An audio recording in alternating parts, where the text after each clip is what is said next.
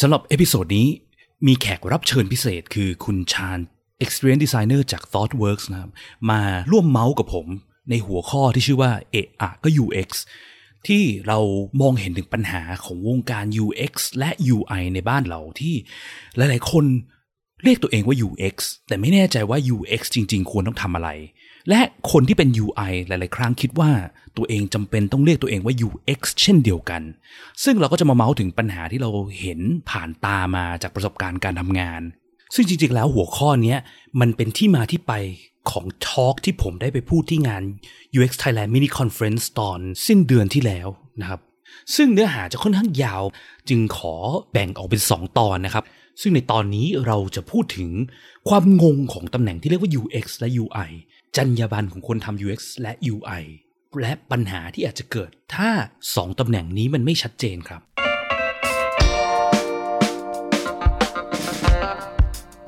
ยินดีต้อนรับเข้าสู่ผักสดพอดแคสต์ รายการที่จะพูดถึงการพัฒนาโปรดักต์ให้ดีที่สุดสำหรับลูกค้าของคุณ เพื่อธุรกิจที่ยั่งยืนกว่าด้วยกระบวนการ user experience design และ research กับผมพิษพิจารณาลัตนาที่คุณ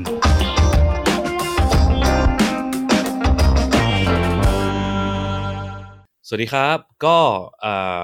episode นี้เนาะก็มีแขกรับเชิญพิเศษฮะ คือคุณชาญจาก ThoughtWorks สวัสดีครับ คุณชานครับ สวัสดีครับ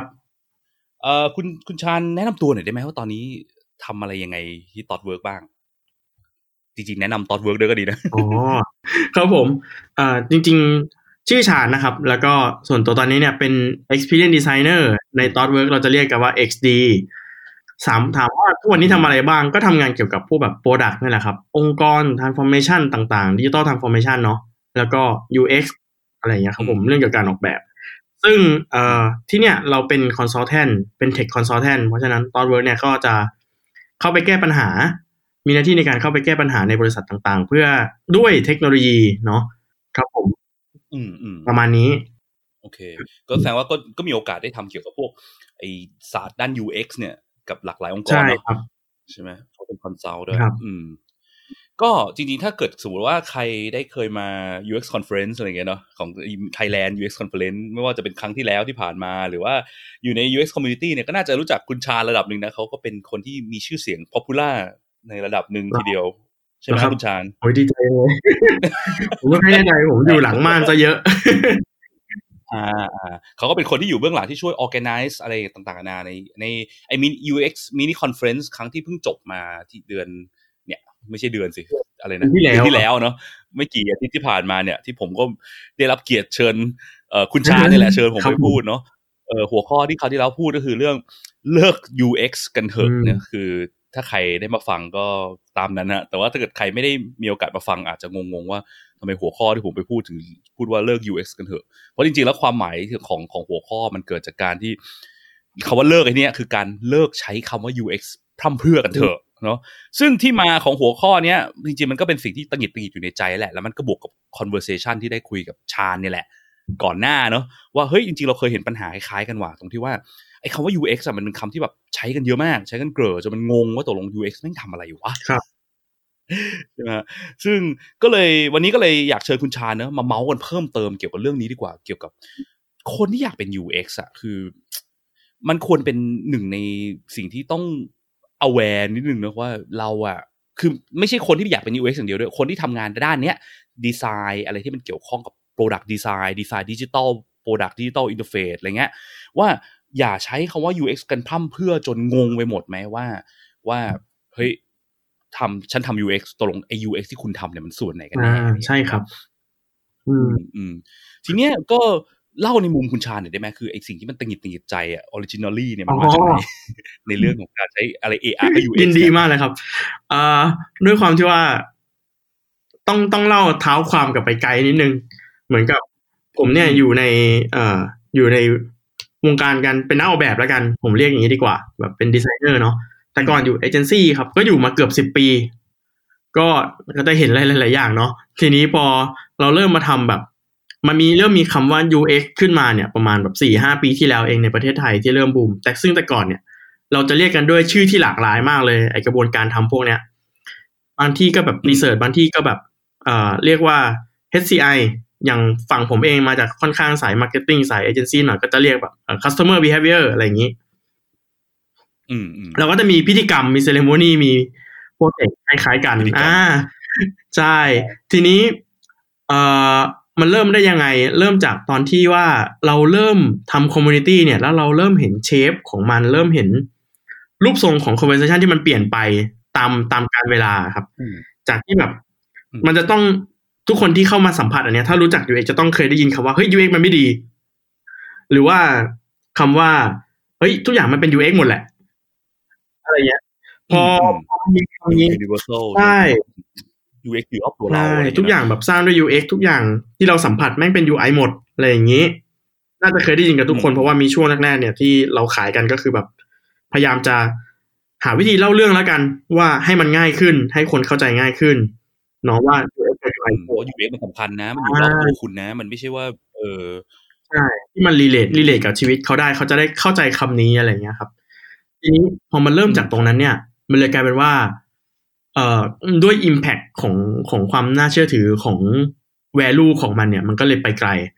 ก็เลยกลายเป็นว่า เริ่มมีคนบอกว่า เฮ้ยโปสเตอร์ อันเนี้ย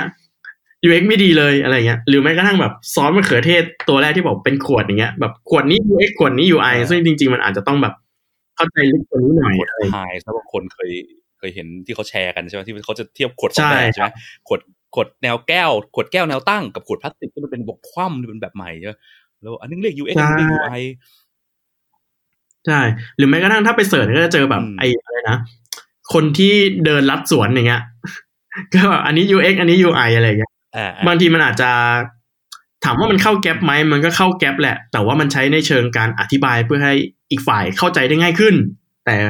บาง practice เนี่ย พอเข้าใจแล้วเราอยากให้เข้าใจคอไม่ได้เข้าใจว่า อันเนี้ยคือ UX แหละอะไรอย่างเงี้ยก็เลยก็เลยอ่าก็คือมันเหมือนกับว่าประมาณนี้ไหมประมาณว่า คือขั้นแรกอะคือคือคือเนื่องจาก UX มันเป็นศาสตร์ใหม่แล้วคือ ถ้าบดย้อนกลับไปประมาณแบบสิบปีที่แล้วเนี่ย คงแบบถ้าจะไม่เคยได้ยินคำนี้ UX ใช่คืออะไรวะ คนมันก็งงว่าไอ้ UX แม่งคืออะไรวะ คือพอขั้นแรกเนี่ยอย่างน้อยทำให้คนรู้จักคร่าวๆให้ได้ก่อน aware ก่อนว่าไอ้ UX เนี่ยมันเป็นสิ่งสำคัญนะ แล้วแบบว่าคือการสร้างโปรดักการอะไรเงี้ยมันต้องมีสิ่งที่เรียกว่า UX ก็เลยจริง ๆ แล้ว ซึ่งมันก็จริงอะนะคือ UX มันก็สำคัญมันก็อยู่รอบตัว แล้วมันก็มีทุครักบที่อะนะแต่ว่าทีนี้นั่นคือการมองแบบมุมมองแบบคร่าวๆสำหรับในมุมมองฐานที่เป็น user ใช่ไหมเราเป็น user เราเป็นคนแค่แบบใช้โปรดักอะเออ จริง ๆ แล้วทุกอย่างมันก็เกิด ไอ้ที่เราใช้โปรดักมันดีไม่ดีแย่ไม่แย่ชอบไม่ชอบมันก็คือผลจากการที่เขาสร้างสิ่งที่เรียกว่า user experience หรือ UX ขึ้นมา แต่ทีเนี้ยในฐานะ user มันก็โอเคระดับหนึ่งอะนะ แต่พอมันเป็นฐานะคนสร้าง product เนี่ยเราจะบอกว่าทุกอย่างที่ product มันทำให้ user รู้สึกเนี่ยมันเป็น UX หมดอะมันก็เริ่มไม่ไม่ไม่ค่อยชัดเจนว่ามันค่อยมันมันก็กว้างไปใช่ปะวะ เพราะว่าเพราะว่ามันมันก็มีบางอย่างที่ UX ควรจะโฟกัส บางอย่างที่ UX เฮ้ยมันก็ไม่ควรโฟกัสหรือโฟกัสไม่ได้อะไรอย่างนี้ด้วยหรือเปล่าใช่ไหมเพื่อที่ให้เกิดสิ่งที่เรียกว่าประสบการณ์การใช้งานของผู้ใช้ข้างนอก ครับผมใช่ในในเหมือนกับอย่างที่อย่างที่พี่พิษเคยพูดอยู่ในทอล์กเนี่ยก็จะมีแบบอะไรนะพี่ คนทำ UX process แล้วก็ตัว product ของมันเองเลยที่มัน relate เนาะทีเนี้ยคิดว่าคือความหมายของของของ คาว่า UX อะจริง ๆ แล้วถ้าเรามองจริงๆอะคือมันมันมันสามารถในมุมในประสบการณ์ส่วนตัวผมเนี่ยผมแตกว่ามันจริงความหมายแม่งแบ่งเป็นสามส่วนได้ คือหนึ่งคือ UX แปลว่าคนทำ UX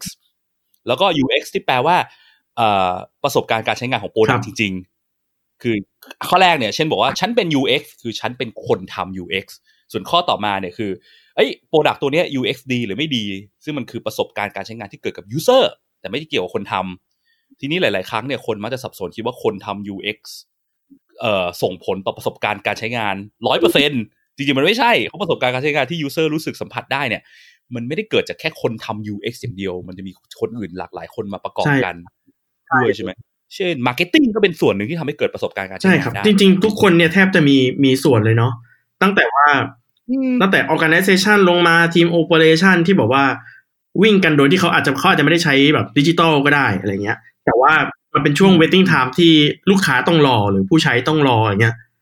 อันนั้นก็ถือเป็นประสบการณ์ที่ดีที่เราควรถ้าเราเป็น UX เราอยากออกแบบประสบการณ์ให้เขาให้ดีเงี้ยตรงนี้ก็อาจจะเป็นจุดที่ต้องแก้ไขด้วยเหมือนกันอะไรอย่างเงี้ยใช่อืมอืมเซิร์ฟเวอร์ดาวเงี้ยเซิร์ฟเวอร์ดาวเข้ามาถึงแบบจะมาโอนเงินรอแบบโอ้โหแบบ อะไรนะ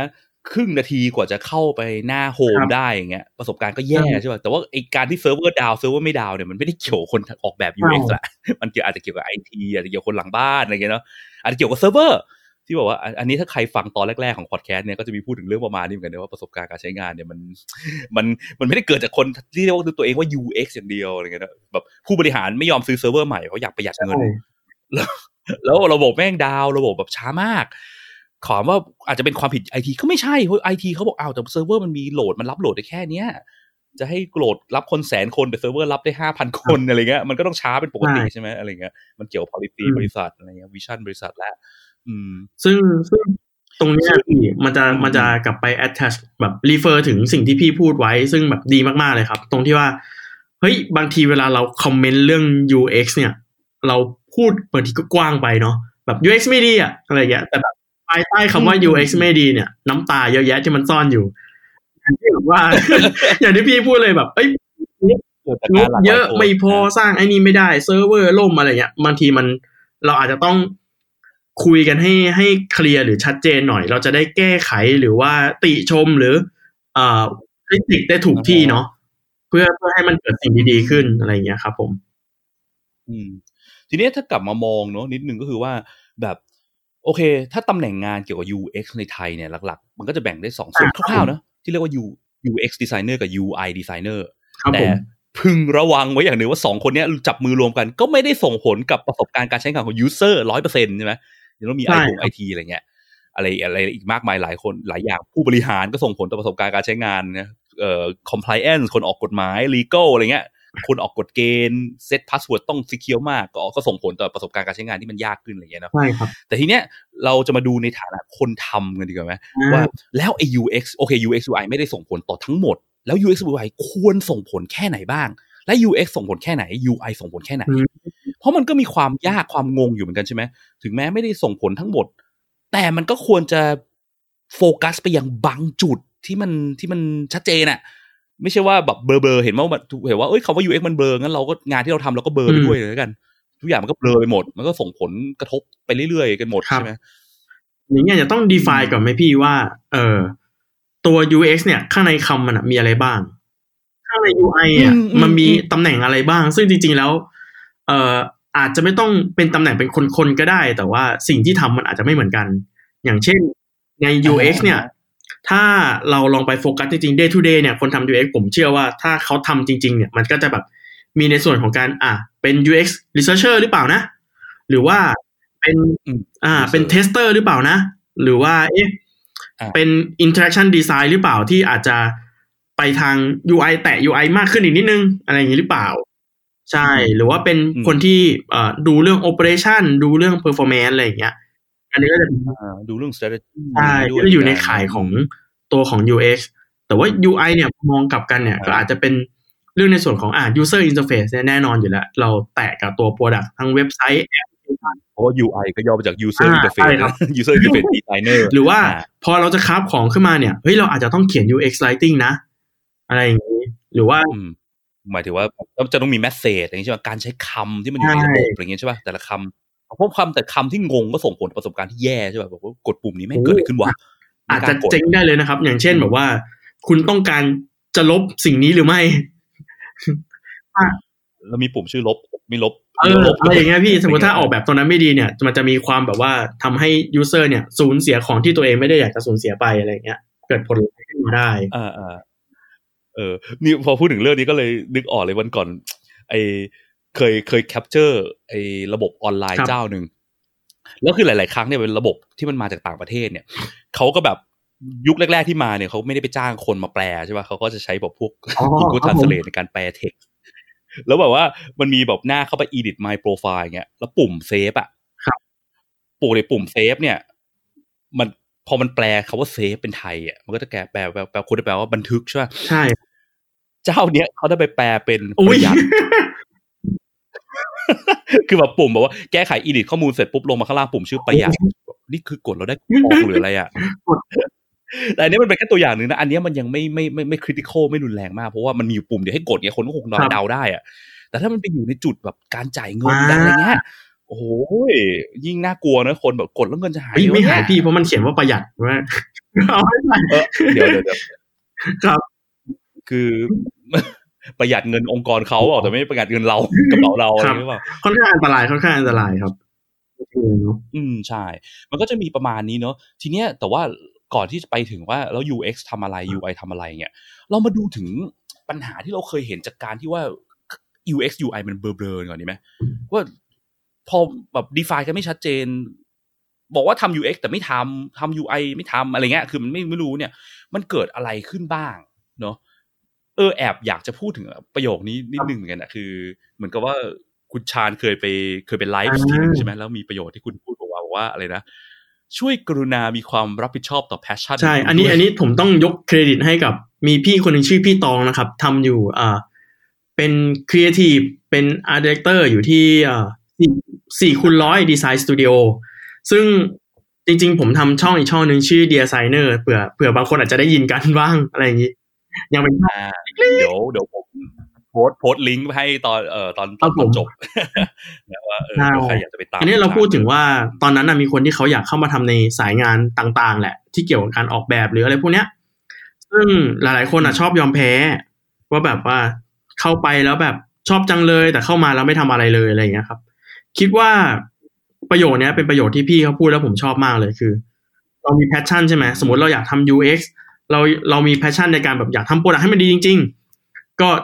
ช่วยกรุณามีความรับผิดชอบต่อ passion ตัวเองหมายถึงว่าศึกษาว่าจริง ๆ ควรเป็นอะไรแล้วก็เออเขาเรียกอะไรนะครับ contribute ความรู้ดีๆ หรือความถูกต้องให้คืนกลับมาให้กับเอ่อมวลหมู่หรือเอ่อ community ของ UX กันเอง หรือ community ของดีไซน์เนี่ยให้มีความเข้าใจที่ถูกต้อง แล้วก็มันจะได้ส่งผลไปถึงคนข้างนอก หรือว่านายจ้างหรือชีวิตตัวเราเอง หรือว่าเพื่อนๆร่วมอาชีพด้วยอะไรเงี้ยครับ ซึ่งอันเนี้ยอันเนี้ยเอ่อจากแพทเทิร์นที่ผมเห็นมาเนาะน้องๆต่างๆนานาเนี่ยคือคือด้าน UX เนี่ยมันเป็นด้านที่มันประหลาดอืมนิดนึงมันปัญหาเนี่ยมันเกิดจากตรงนี้ป่ะมันเกิดจากการที่ว่าคือเราอะไม่ได้มีการศึกษาหรืออะไรที่แบบไม่ได้มีคณะหรืออะไรที่จบมาปุ๊บจะเป็น UX designer นะคนที่เป็น UX เนี่ยมันเกิดจากการที่มันเกิดจากสายโอ้อื่นเกิดจากใช่คือสายที่เขาเรียนจบมาเนาะเช่นอาจจะเป็นอะเคยเจอสถาปัตย์เจอวิศวะคอม วิทยาศาสตร์คอม เจออะไรนะเอ่อ industrial designer คนที่แบบจบด้านเอ่อออกแบบผลิตภัณฑ์หรือคนที่ทำเว็บดีไซน์อะไรเงี้ยเนาะเสร็จแล้วพอเขารู้ว่าเอ้ยพอมันมีคาว่า UX เนี่ยเอ้ยมันเป็นคำใหม่ว่ะมันต้องทำ UX เนาะเขาก็เลยคิดว่า เออ ฉันก็ทำแล้ว UX มันทำอะไรอะอ๋อมันออกแบบประมาณออกแบบหน้าจออะฉันก็ออกแบบหน้าจอนี่หว่างั้นฉันเปลี่ยนชื่อไทเทลฉันเองเลยแล้วกัน จากเดิมอาจจะเรียกว่า graphic designer หรือ web designer เรียกตัวเองว่า UX designer อืมแต่เปลี่ยน title แต่ไม่ไปศึกษาเพิ่ม ยังทำเหมือนเดิมเดะอะไรประมาณใช่นี้ว่าใช่ออันนี้จริง ๆ เนี่ยเอ่อเห็นได้จากสองสองแง่มุมผมคิดว่าประมาณนี้นะ คืออืมมันจะมีน้องๆ ที่เคยเป็น graphic design เนี่ยแหละครับ อันนี้คือเท่าที่ผมอยู่ใน community มาจะเห็น pattern ของการที่แบบคนเข้ามาพี่อยากเรียนรู้ UX จังเลยอยากอะไรอย่างเงี้ย ก็คือจะมาในทรงแบบว่า อ๋อหนูหนูจบมาทำกราฟิกมา แล้วก็มาเจอเทรนด์ยุคนี้ที่เป็นแบบทำ ทำเขาเรียกนะฮะทำ digital product ก็เลยต้องมานั่งทำ UI ต้องมานั่งทำเว็บไซต์เพราะปกติส่วนใหญ่นี้คนก็เริ่มจ้างทำพวกนี้ใช่ไหมฮะเมื่อเมื่อห้าหกปีที่แล้วอะไรเงี้ยก็เลยคิดว่าเฮ้ย graphic design เนี่ยคืองานของ junior หรือเปล่านะ ที่แบบเพิ่งจบมาแล้วทำเสร็จปุ๊บก็จะเดลิเอ่อ up up up level ตัวเองขึ้นมาเป็น UI นะถือว่าเป็นขั้นกว่า เสร็จปุ๊บพอจาก UI เนี่ยเขาก็เริ่มมีคนถามว่าเอ้ย UI เราเนี่ยมันมีเหตุผลหรือเปล่านะ มันมีเอ่อ rational หรือมี logic อะไร behind ตัวดีไซน์ของเราหรือเปล่า เออทำไมออกมาใช่หน้าจอเป็นแบบนี้ มีเหตุผลไหมทำไมปุ่มอยู่ด้านบนสุดไม่อยู่ข้างล่างอะไรเงี้ย ซึ่งเอ่อเขาก็จะรู้สึกว่าการทำ UX เนี่ยทำให้ตัวดีไซน์ของเขาเนี่ยมีเหตุผล อ่า เริ่มมีเทคนิค เริ่มมีการโยง user flow เริ่มมีอะไรอย่างเงี้ย จากที่แต่ก่อนเนี่ยเคยทำแค่หน้าเดียวๆเนาะ ก็เลยคิดว่าแบบ UX เป็นขั้นกว่าอะไรเงี้ย ซึ่งจริง ๆ แล้วมันค่อนข้างแตกต่างกันเลยแหละ ใช่ครับอืมอันเออ อันนี้ก็ อันนี้ก็ได้ยินบ่อยเหมือนกันเหมือนหลายคนก็บอกว่า เออ คือเนี่ย แบบออกแบบออกแบบไปอะตาม sense อะตามความรู้สึกส่วนตัว gut feeling อะเนอะมันควรเป็นแบบนี้แบบนี้ก็แปะแปะแปะแปะไปอะแล้วก็โดนลูกค้าเล่นมา ถามว่าตอบแล้วตอบไม่ได้ ก็เลยอยากเอ่อให้มีแบบ UX UX หน่อยจะได้แบบว่ามีเหตุผลไป battle ไปไปไปไปอะไรนะไปอธิบายให้ลูกค้าฟังได้ว่าว่าทำไมหน้าจอมันถึงเป็นอย่างนี้อะไรเงี้ยเขาก็เลยมองว่าโอเค UI คือการไม่มีเหตุผล UX คือการใช้เซนส์เป็นหลัก UX คือการมีเหตุผลซึ่งมันก็แปลกๆนิดนึงนะคือ คือคือจากประสบการณ์ส่วนตัวที่เห็นนะคือ คือคือคือไม่ได้เห็นจากในไทยแหละก็คือว่าจากที่อเมริกาจากอะไรเงี้ยจากองค์กรต่างๆนะที่ได้มีโอกาสไปเยี่ยมไปอะไรเงี้ย คือ มันเป็น skill ที่มันแตกต่างกัน แล้วก็มันไม่จำเป็นที่ว่าจะเป็น UX เราต้องอะไรนะไม่ไม่จำเป็นต้องเป็นเปลี่ยน job class จาก graphic design เป็น UI แล้วเป็น UX ต่อ มันไม่ใช่ว่ามันเป็นมันมันเป็นขั้นกว่า ไม่ใช่การ up up ความ job เหมือนในเกมเล่นเกมเออ แต่มันคือสายงานที่จริงมันใช้ skill คนละด้านใช่คล้ายๆกับพวกนี้เหมือนกันเนาะคือแบบว่าองค์กรอะหลาย ๆ ที่อะคนที่แบบเป็นสายเทคนิคอะ คือแบบคนที่ลงมือทำอะไรต่างๆกันานาไม่ว่าจะเป็นบัญชีไม่ว่าจะเป็น dev เป็นคนเขียนโปรแกรมอะวันหนึ่งพอเวลาตำแหน่ง up สูงขึ้นต้องกลายเป็น managerซึ่งมันเป็นปัญหาเหมือนกันคือการ manage กับการทำ technical skill อะมันเป็นคนละ skill กันใช่ใช่แล้วมันก็จะเกิดปัญหาในหลายองค์กรคือจับคนที่เขาไม่เคย manage คนมาก่อนอะวันดีคืนดีแค่เพราะว่าเขาทำงานมานานเลย level senior แล้วเลยต้องเป็น manager ก็เลยเป็นบริหารคน skill การเขียนโปรแกรมกับ skill การคุยกับคนการบริหารคนการ train น้องไงมันมันคนละเรื่องแล้วมันก็เลยกลายเป็นทำให้คนพวกนี้เขาแบบเละเทะเพราะว่าเขาไม่รู้จะบริหารคนยังไงอะไรเงี้ยเอออันนั้นสิ่งสำคัญคือมันต้องมองไปยังความเป็นมนุษย์ของของของ skill ด้วยเนาะว่ามันเป็นที่แตกต่างกัน และมันไม่จำเป็นที่ต้องอีเวลขนาดนั้นก็ได้ใช่ครับ จริง ๆ เหมือนกับว่าพออย่างที่พี่พิพพูดเมื่อกี้นะครับว่าแบบมาถึงจุดหนึ่งนะเนี่ย มันจะถึงเหมือนกับจุดทางเลือกของชีวิตว่าเราจะไปซ้ายหรือจะไปขวา ซ้ายเนี่ยอาจจะเป็นเรื่อง management ถ้าเราจะโตเรื่องแบบทำเรื่องคนทำเรื่องอะไร ก็เจอปัญหาปวดหัวในเรื่องแบบการพูดคุย soft skill psychology ต่างๆ อะไรเงี้ย พอหรือว่าเราอยากจะแบบลงลึกทางด้านนั้นเลยอย่างเงี้ยก็ไปทางด้าน specialist เป็น expertise เป็นอะไรอย่างนี้ไป ครับ technical term ใช่ ซึ่งคำว่า manager เนี่ยมันเป็นคำที่แบบในเมืองไทยเราอะถูกสอนมา mislead นะว่าคำว่า manage เนี่ย manager เนี่ยการคุมคนการมีอำนาจเนี่ย มันเหมือนมันเป็นมันเป็นแบบ ตำแหน่งที่แบบเป็นระดับบอสอะเนอะคือคือคือเคยตกใจครั้งหนึ่งตอนที่ ตอนที่เรียนจบที่อเมริกามาเนาะแล้วก็แบบว่าไปสมัครงานอย่างตอนนั้นอะที่ Microsoft มันถ้าจำไม่ผิด คือ Microsoft เนี่ยเขาก็ถามเลยว่าสมมติคุณเนี่ยคุณจบคณะเอ่อ Human Computer Interaction มาเนี่ย คุณจะทำงานในสายพวกนี้ User Experience Design อะไรต่างๆนั้นเนี่ยคุณสามารถเลือกได้2 track นะว่าคุณอยากสมัครงานตำแหน่งอะไร ระหว่างตำแหน่งเอ่อ UX Designer กับตำแหน่ง Program Manager เราก็ตกใจว่าจบมาเป็น Manager ได้เลยเหรอ แต่จริงมันมันมันมันต่างกันใช่ไหมคือเขาเขาว่า manager ที่นี้ไม่ได้แปลว่าเป็น boss ที่สั่งงานลูกน้องได้แต่มันคือคนที่แบบเออมันมันคือเหมือนกับ PM อะ project manager เนาะคือเป็นคนที่ช่วย make sure ว่า schedule มัน on time มัน deliver ของได้ แต่มันไม่ได้แปลว่าเขาจะกลายเป็นทุกคนจะกลายเป็นลูกน้อง อยู่ใต้เท้าเขาอะไรเงี้ยไม่ได้อย่างนั้นเนาะใช่ครับ มันคือคนที่ทำงานด้วยกันแต่ว่าดูกันดูดูแลแล้วมีความรับผิดชอบคนละแบบกันเฉยๆคนที่ดูเรื่องไทม์ไลน์ดูเรื่องอะไรเงี้ย business เกี่ยวข้องกับ business บ้างอะไรเงี้ยเนาะเออแต่มันเป็นคนละ skill ใช่เลยโอเคเริ่มเริ่มเริ่มเริ่มออกไปเรื่อง manager อะดึงกลับก็มาเรื่อง UX กับ UI ก่อนดีกว่านั่นก็แปลว่าเรามันสำคัญมากเนอะถ้าเราอยากจะทำงานในสายเนี้ย UX UI เนี่ยที่เราต้องรู้ก่อนว่าแล้ว UX ควรทำอะไร UI ควรทำอะไรใช่ไหมใช่ครับ โอเคเป็นมากๆแล้วถ้าเกิดแต่ก่อนที่เราจะไปลงนะเดี๋ยวเดี๋ยวเดี๋ยวเดี๋ยวจะมาพูดถึงเรื่องว่าแล้ว UX ควรทำอะไร UI ควรทำอะไรทีหลังเนาะ แต่ตอนนี้อยากคุยถึงปัญหาก่อนว่าถ้ามันไม่ถ้ามันไม่ไม่เรียลไลซ์ตรงเนี้ยไม่ไม่มองว่าเราควรต้องทำอะไร แล้วก็เรียกเรียกตัวเองไปแล้วก็ทำทำทำทำเท่าที่ฉันคิดว่าควรต้องทำไปอะ มันเกิดปัญหาข้อเสียอะไรอีกบ้างเนาะเออกับกับตัวเองอะกับตัวคนที่เป็นดีไซเนอร์ที่เรียกตัวเองว่า UX แต่ทำอะไรก็ไม่รู้ไปอย่างเงี้ยมันเกิดข้อเสียอะไรบ้างอะจริง ๆ เรื่องนี้เนี่ย กระทบกระทบหลายอย่างเลย ผมเล่าอย่างนี้ดีกว่าว่า เหมือนกับ เราปิดตาเดินในในในที่แห่งหนึ่งเหมือนเหมือนเดินไปด้วยแบบตาบอดๆเงี้ยครับผม ถ้าเราไม่รู้เลยว่าจริง ๆ แล้วอะสายงานที่ฉันอยากทำเนี่ย มันทำเพื่ออะไรนะ มันดียังไงมันต้องเรียนรู้ skill อะไรบ้างเนี่ย เราก็จะแบบเข้าไปในองค์กรแล้วก็บอกว่ามีตำแหน่งเป็น UX เนาะแต่เราทำแต่ UI อย่างเดียวเลย ออกแบบหน้าจออะไรอย่างเงี้ยครับ สุดท้ายแล้วเนี่ย มันต้องกลับมันจะมีจุดหนึ่งที่วกกลับมามองตัวเองว่า แล้วสุดท้ายแล้วเนี่ย ฉันทำ UX เป็นจริงหรือเปล่านะ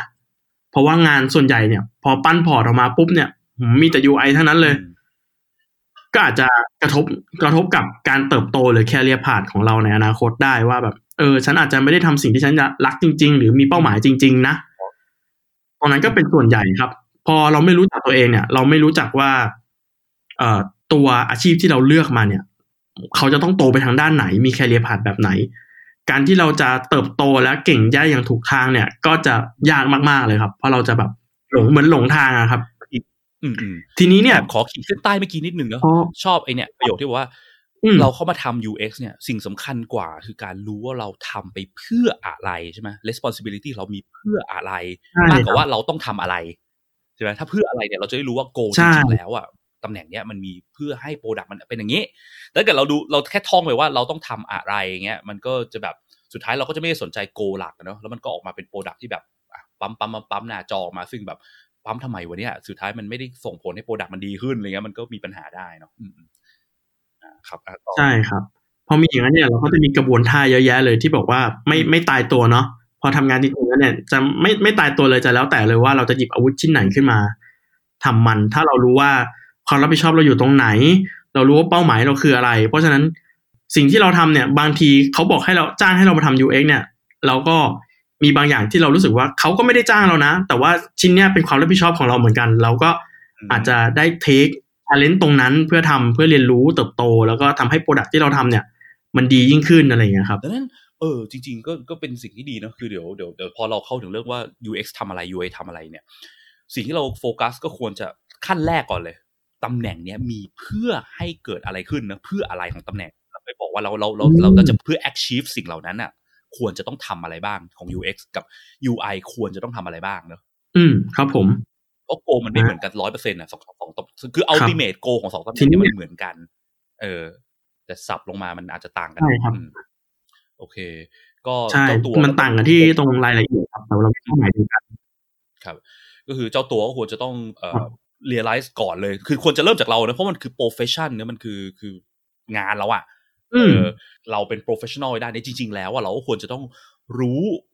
ว่าหน้าที่ของเราอะดียิ่งกว่าหัวหน้า หรือว่าลูกค้าที่มาจ้างเราด้วยซ้ำเนาะว่าหน้าที่เราเพื่ออะไรอืเพมราะว่าหลายๆคใช่รั้งครับเขาก็ก็อย่างที่บอกนะอย่าง U UX มันเป็นคำที่แบบเพิ่งเพิ่งมาใหม่ไงยังงงๆอย่างเงี้ยหลายๆครั้งลูกค้าหรือหัวหน้าเนี่ยเขาก็ยังไม่ค่อยแน่ใจด้วยซ้ำว่าตำแหน่งพวกเนี้ยมันทำอะไรนะ อย่างน้อยเราต้อง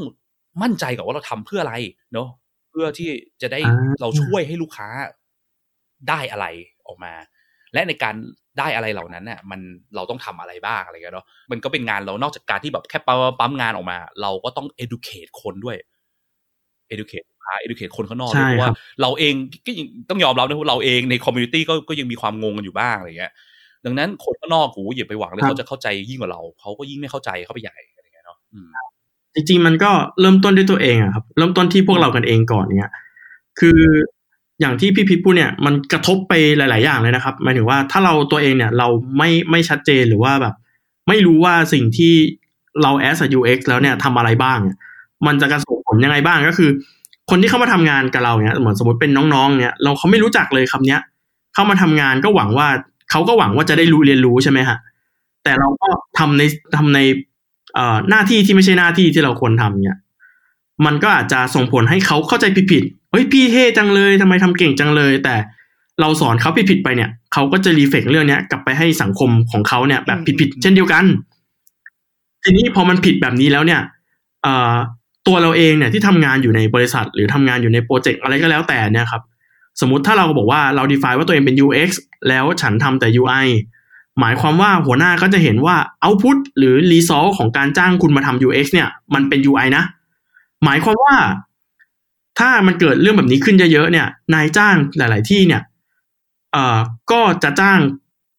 คนแบบเนี้ยเพื่อมาทำ UI เราก็จะบ่นว่าทำไมจ้างฉันมาทำ UX แล้วฉันได้ทำ UI นะ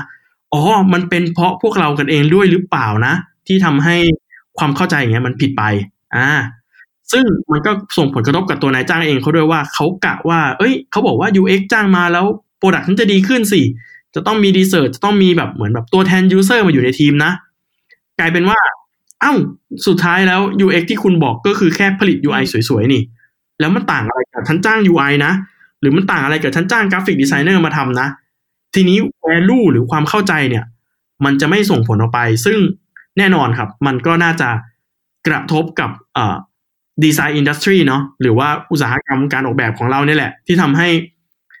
เรากันเองเนี่ยกลายเป็นว่าแทนที่จะหางานที่มันเหมาะกับเราได้ มันก็ยากมากเลยกว่าจะหาได้ว่าไอ้ UX slash UI UX UI เนี่ย จริงๆแล้วหน้าที่อะอยากทำอะไรกันแน่ แล้วผู้บริหารหรือคนจ้างเนี่ย เขาอยาก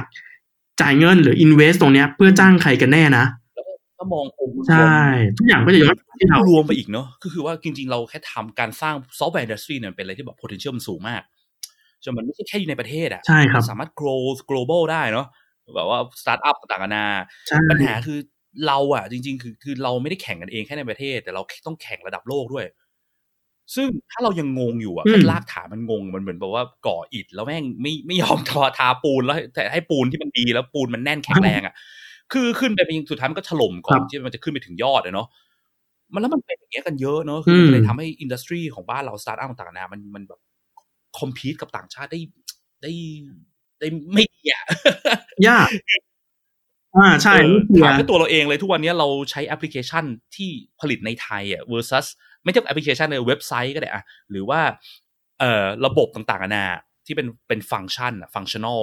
system อะเนาะหรือแอปพลิเคชันแอปในมือถือหรือเว็บไซต์เนี่ยที่มันทำนู่นทำนี่ให้เราได้เนี่ยเราใช้ของที่มาจากต่างประเทศ versus ของที่ผลิตในไทยอะ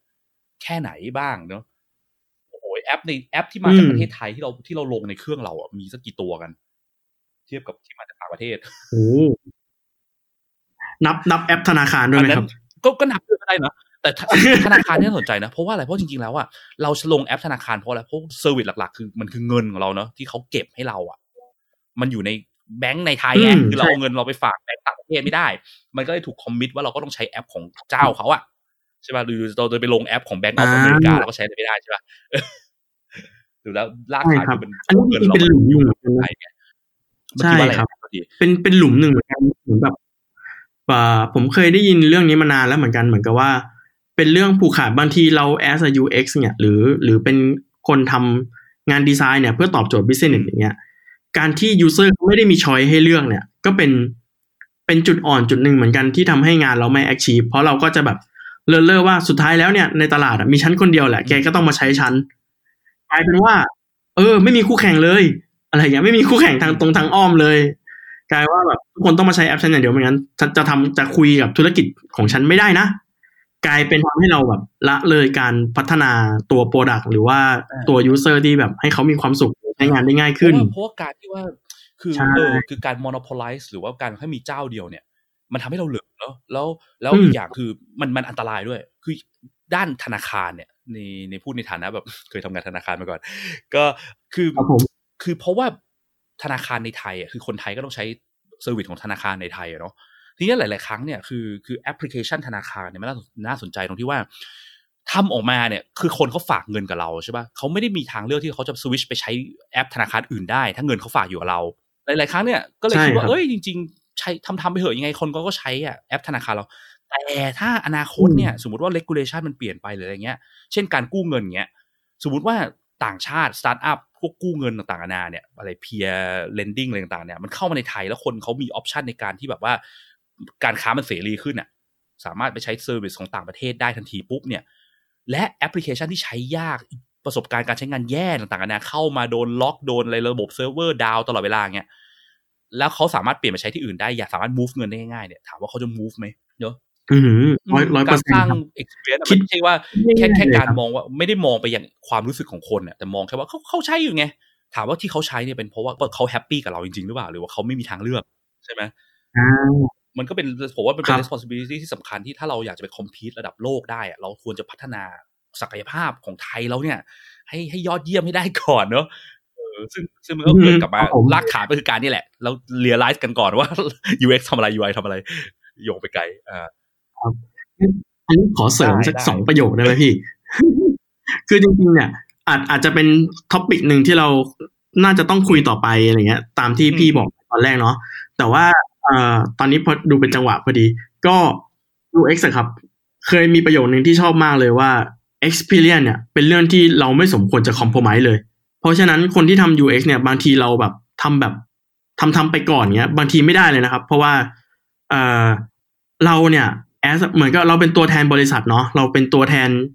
ธุรกิจนี้เราก็อยากจะทำให้มันแบบเจริญรุ่งเรืองใช่ไหมครับ อยากให้ experience มันดีเนี่ย ทีเนี้ยเอ่อ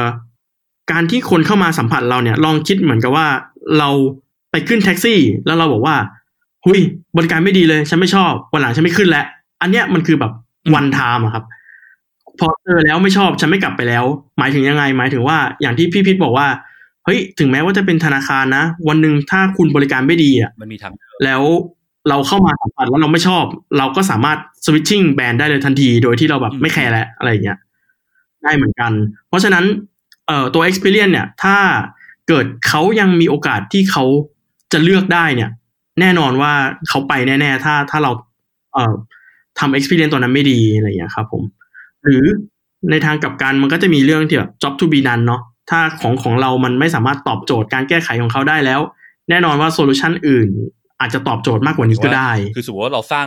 คือ product ที่สร้างมามันควรต้องมีเพื่อแก้ปัญหาให้ user ใช่ป่ะประเด็นถ้าเราไม่ได้คิดถึงในใช่ frame ครับนั้นอะเราคิดว่าเอ้ยเราต้องมี feature นั้น feature นี้เพราะว่า boss เราอยากมีอะไรเงี้ยแล้วทำมาสุดท้าย user ใช้มาไม่ไม่เห็นช่วยแก้ปัญหาให้เราเลยวะแล้วเขาจะใช้ต่อทำไมใช่ปะใช่ครับคือใช้ไปมันก็ไม่ได้สร้างประโยชน์กับชีวิตใช่เขาอะ แล้วถ้าเกิดมันอาจจะมี solution อื่นที่ใช่มันดีกว่าง่ายกว่าก็ได้ ที่มันโผล่มา มันเป็นเหตุผลหนึ่งที่เราต้องพยายามพัฒนาตัว experience หรือพัฒนาตัวบริการของเรา ไม่ว่าจะเป็นทั้งแบบออนไลน์ออฟไลน์อะไรอย่างเงี้ยครับผมให้มันดีขึ้นอยู่เสมอๆเพราะว่าเราไม่รู้เลยว่าเขาจะมีอยู่ดีๆวันดีคืนดีเขาจะมีตัวเลือกเพิ่มขึ้นมาวันไหน แล้วเขาจะไปจากเราหรือว่าแบบ อะไรอย่างเงี้ยครับ ผมอืมมันทำให้อืมเอ่อความเสี่ยงตรงนี้มันเพิ่มมากขึ้นเยอะๆมากเลย ถ้าเราแบบไม่ทำตรงนี้ให้มันดี หรือว่าไม่ใส่ใจมันอะไรอย่างเงี้ยครับอืมซึ่งก็ตรงนี้ก็ควรจะเป็นสิ่งหนึ่งที่ UX user experience designer aware นะ keep keep in mind ตลอดเวลาว่างานของเราใช่ประสบการณ์ที่มันการใช้เน้นเขาเขาเขาว่าใช้เนาะมันดีเพื่อที่คนอือยามกกลับมาใช้ต่อเนาะเออเพราะว่าครับเพราะมันผมเป็น พอพูดถึงเรื่องแท็กซี่มันก็แอบนั่นนิดนึงเหมือนกันคือ คือแท็กซี่เนี่ยมันมันมันขี้โกง คือคือหลายๆครั้งอะคือคำว่าขี้โกงเนี่ยไม่ได้หมายถึงว่าแท็กซี่ทุกคนนะแต่หมายถึงว่า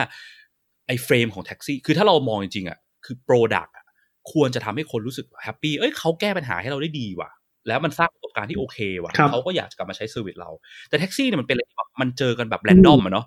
คือเราไปเจอแท็กซี่ครั้งหนึ่งแล้วแท็กซี่มันแบบบริการไม่ดีเลยหรือมันโกงเงินเราเงี้ยมันชาร์จไม่ยอมเปิดมิเตอร์อะถามว่าเราครั้งหน้าเราจะกลับไปใช้เจ้านี้ไหมคือกูก็ไม่รู้ว่ากูจะกลับไปหาเจ้านี้ที่ไหน ใช่ไหมเพราะว่าแท็กซี่มันเจอกันแบบ random อะใช่แต่แต่เราอะองค์กรหรือเว็บเว็บไซต์หรือแอปที่เราสร้างอะมันมันไม่ใช่ random แบบแท็กซี่ไงเรามีตัวตนเรามีชื่อใช่เรามีอะไรตั้งอยู่ใช่ปะเขารู้ว่าเขาจะกลับมาหาเรายังไง ถ้าเขาเลือกได้เขาก็ไม่กลับอะเนาะทีเนี้ยปัญหาอย่างหนึ่งที่มันแอบนิดนึงเนอะก็คือว่าแต่อันเนี้ยอาจจะอาจจะออกนอก scope นิดนึง แต่ว่ามันเป็นสิ่งที่แบบเกี่ยวข้องกับ frame แท็กซี่ที่เคยคิดมานานแล้ว คือการที่ว่าครับหลาย ๆ ครั้งอะเราโฟกัสไปยังยอดขายมากกว่าประสบการณ์ เช่นอย่างแท็กซี่เนี่ยอืมสมมติถ้าเราลองมองนะสมมติมองว่าแท็กซี่เป็นองค์กรองค์กรหนึ่งใช่ปะแล้วการที่แบบเฮ้ยการที่ user เข้ามาใช้เราอะเนี่ยเราได้ค่ามิเตอร์แปดสิบบาท แต่ถ้าเกิดเราโกงเขาอะหรือเราทำอะไรใช้สิ่งที่มันเป็น dark pattern อะไรหลักๆ ไปไปใช้วิธีที่แบบหลอกลวงเราอาจจะได้เงินพันบาทเลยนะ ถ้าเราวัดที่ยอดขายอย่างเดียวเนี่ยแปดสิบบาทกับพันบาท เราก็ต้องเลือกวิธีที่มันเป็นพันบาทสิวะแต่ถ้าเกิดสมมติอะถ้ามองกลับมาเป็นบริษัทนะเนาะ ระหว่างบริษัทถ้าเราโฟกัสไปยังยอดขายเราใช้วิธีนู่นวิธีนี้เพื่อให้เพิ่ม boost ยอดขายนะวันเนี้ยให้มันเป็นพันบาทให้ได้ แต่แล้วเรามีตัวตนเราไม่เหมือนแท็กซี่ด้วย คนรู้ว่าเราอยู่ที่ไหนยังไง ถามว่าพอเขาโดนอ่าครัพับนผมบาทเขารู้ว่าเราโกงนู่นนี่นั่นไปเนี่ยเขาจะกลับมาหาเราไหมถ้าเขารู้ว่าเราอยู่ตรงนี้โหถ้าถ้าทางถ้ามันไม่ดีกว่าจริง ๆ แบบเห็นได้ชัดเลยอะอาจจะไม่กลับก็ได้แล้วนะคถ้ารับสิ่งที่มันควรจะวัดมากกว่าการแค่มองแค่ยอดขายก็คือ ต้องหาวิธีวัดอะไรที่มันเป็นประสบการณ์การใช้งานของคนเนอะเนาะ ความประสบการณ์จะวัดยังไงอาจจะใช่โฟครักัสบไปยังไปฟังเขาเพิ่มเติมว่าคุณรู้สึกไงกับการใช้บริการเรา มันมีจุดไหนที่เรา improve ได้บ้าง ซึ่งเนี่ยก็เป็นงานของ user experience designer ด้วยอะเนาะอะใช่ครับโอเครับ ครับผมผมฟังแล้วถึงแบบเรื่องเคสแบบคนต่างชาติที่แบบเริ่มเรียนรู้การนั่งรถเมล์แทนที่จะนั่งแท็กซี่หรือสามล้อ เดี๋ยวนี้ไม่ค่อยมีคนแล้วเดี๋ยวนี้เหมือนกับว่าเอ่อพอชาวต่างชาติมาเที่ยวเนี่ยขึ้นรถเมล์เก่งกว่าคนไทยนะครับ เพราะว่าด้วยความที่แท็กซี่โกงมี เสียงหรือเสียงเล่าอ้างเยอะมาก เขาก็เลยจะกลัวว่าแบบไม่ขึ้นอะไรอย่างเงี้ยแล้วแท็กซี่ก็จะกลายว่าแบบไม่มีคนขึ้นก็จะ เดี๋ยวนี้ไม่ดีเลย เศรษฐกิจไม่ดีแท็กซี่คือคือแบบแท็กซี่เนี่ยมันเหมือนกับองค์กรเลย SME เล็กๆๆๆๆเต็มไปหมดเนาะที่ deliver ประสบการณ์ที่มันไม่ดีไงพอมัน deliver ไม่ดีปุ๊บคนก็กลัวสิ่งที่มันกระทบคือทั้งอินดัสทรีเขาอะเนาะมันเป็นอย่างเงี้ยเพราะว่าเพราะว่าอะไรเพราะเขาไม่ได้ใช่มองครับไปยัง user experience ไงประสบการณ์การใช้งานของผู้ใช้ เขามองแค่ยอดขายของเขาเป็นหลัก ไม่ได้มองแบบ long term อะมองแค่ short term แล้วก็จะโกงอะไรนั่นจะนี่จะแบบไม่ต้องไปสนใจอ่าประสบการณ์ใช่ครับคนมากหรอกสนใจเซลล์เป็นหลักก่อนดีกว่าโหเรื่องนี้นี่ตอนหนึ่งได้คุยเลกันยได้ยาวเลยนะครับโอเคงั้นกลับมาก่อนดีกว่ากลับมาคุยเรื่องเอ่อได้ครับ UX UI เนาะโอเคตำแหน่งงานโอเคนั่ครันบก็จะผมเห็นได้ว่าสรุปก็คือว่าคร่าวๆคือว่าปปัญหาของการที่ถ้าดีไซเนอร์ UX หรือ UI หรือคนที่อยู่ในด้านเนี้ยเกี่ยวกับการออกแบบเพื่อ user เนี่ยไม่ realize ไม่ aware ว่าเขาต้องทำงานอะไรยังไง ทุกอย่างมันงงไปหมด และไม่รู้ว่า value ที่เขา deliver ให้องค์กรคืออะไรเนี่ยมันก็จะส่งผลต่อภาพรวมไปไกลนะยังไปไกลถึงระดับแบบอะทั้งประเทศนะคนจ้างก็ไม่รู้ว่าจ้างมาแล้วได้อะไรใช่ไหมพอไม่รู้เสร็จปุ๊บรากฐานการสร้าง product ที่ดี มันก็ไม่มีไม่มีเสร็จปุ๊บมันก็ส่งผลถึงการแข่งขันกับต่างประเทศด้วยซ้ำไปไกลมากเลยเนาะแต่มันก็จริงๆอะมันเป็นเรื่องจริงที่เกิด ดูได้จาก evidence จากจากปริมาณแอปต่างชาติ versus แอปไทยที่เราลงอะเนาะ แบบอย่างอินโดนีเซียต่างๆนานาที่สตาร์ทอัพระดับยูนิคอนเขาเพิ่มพวดพวดพวดพวดในขณะที่ของเรายูนิคอนก็มี เออยังน้อยมากยังไม่อยู่ในป่าอยู่เลยไม่รู้อยู่ไหน uni corn ยังไงไม่แน่ใจอะไรนะครับพี่วงในอะก็น่าจะเป็นเจ้าเอ่อสตาร์ทอัพไทยไทยไทยแท้ที่แบบว่า top top ตอนนี้เนาะเขาก็ยังไม่ถึงระดับยูนิคอนแม้ผมก็ไม่แน่ใจ ครับ โอเค น่าจะยังนะครับ ผมยังไม่ค่อยได้ยังยังยังไม่เคย ถ้าถ้าเห็นน่าจะมีคนแบบประโคมข่าวแล้วว่าโอ้ยูนิคอนตัวแรกอะไรเงี้ยอืมอืมนั่นโอเค นั่นก็คืองั้นเรามาเริ่มมาที่รากฐานกันดีกว่าเนอะแล้วก็ความรับผิดชอบของพวกเรานะ episode นี้ขอจบแค่ตรงนี้นะครับ คอยพบกับตอนต่อใน episode หน้าครับ สุดท้ายถ้าคุณชอบ episode นี้นะครับรบกวนช่วยกดไลค์กดแชร์ episode นี้ด้วยนะครับ แล้วก็ถ้าคุณยังไม่ได้กด Follow อย่าลืมกด Follow หรือ Subscribe ในช่องทางที่คุณฟังเพื่อที่จะได้ไม่พลาดเมื่อเรามี episode ถัดๆไปออกนะครับ หรือถ้ามีคำถามมี feedback หรือว่ามีสิ่งที่อยู่ในใจที่อยากจะฟังเกี่ยวกับเรื่องเกี่ยวกับการสร้าง Product ด้วยกระบวนการ User Experience Design Research เนี่ยนะครับ ก็สามารถกดที่ลิงก์ในฟอร์มด้านล่างของ episode นี้เพื่อที่จะส่งคอมเมนต์ feedback หรือว่าคำถามหรือไอเดีย episode ถัดไปมาให้เราได้เลยนะครับ แล้วก็พบกันใหม่ใน episode หน้าครับ สวัสดีครับ